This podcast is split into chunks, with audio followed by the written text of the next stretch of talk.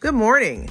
This is Maria with my One Life, One Purpose, One Minute Motivation. And this is a special one minute motivation just for my educators returning to the classrooms this year. Create what you want, create what you want to see. You have the power to create the environment that you live in.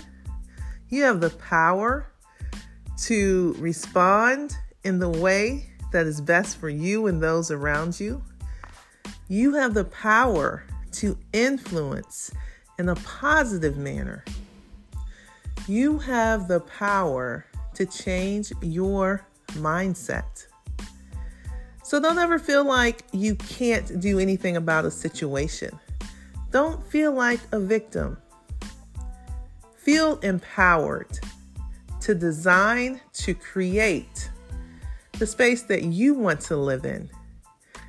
You can do that because it's inside of you. The power to create, the power to influence, and the power to be great.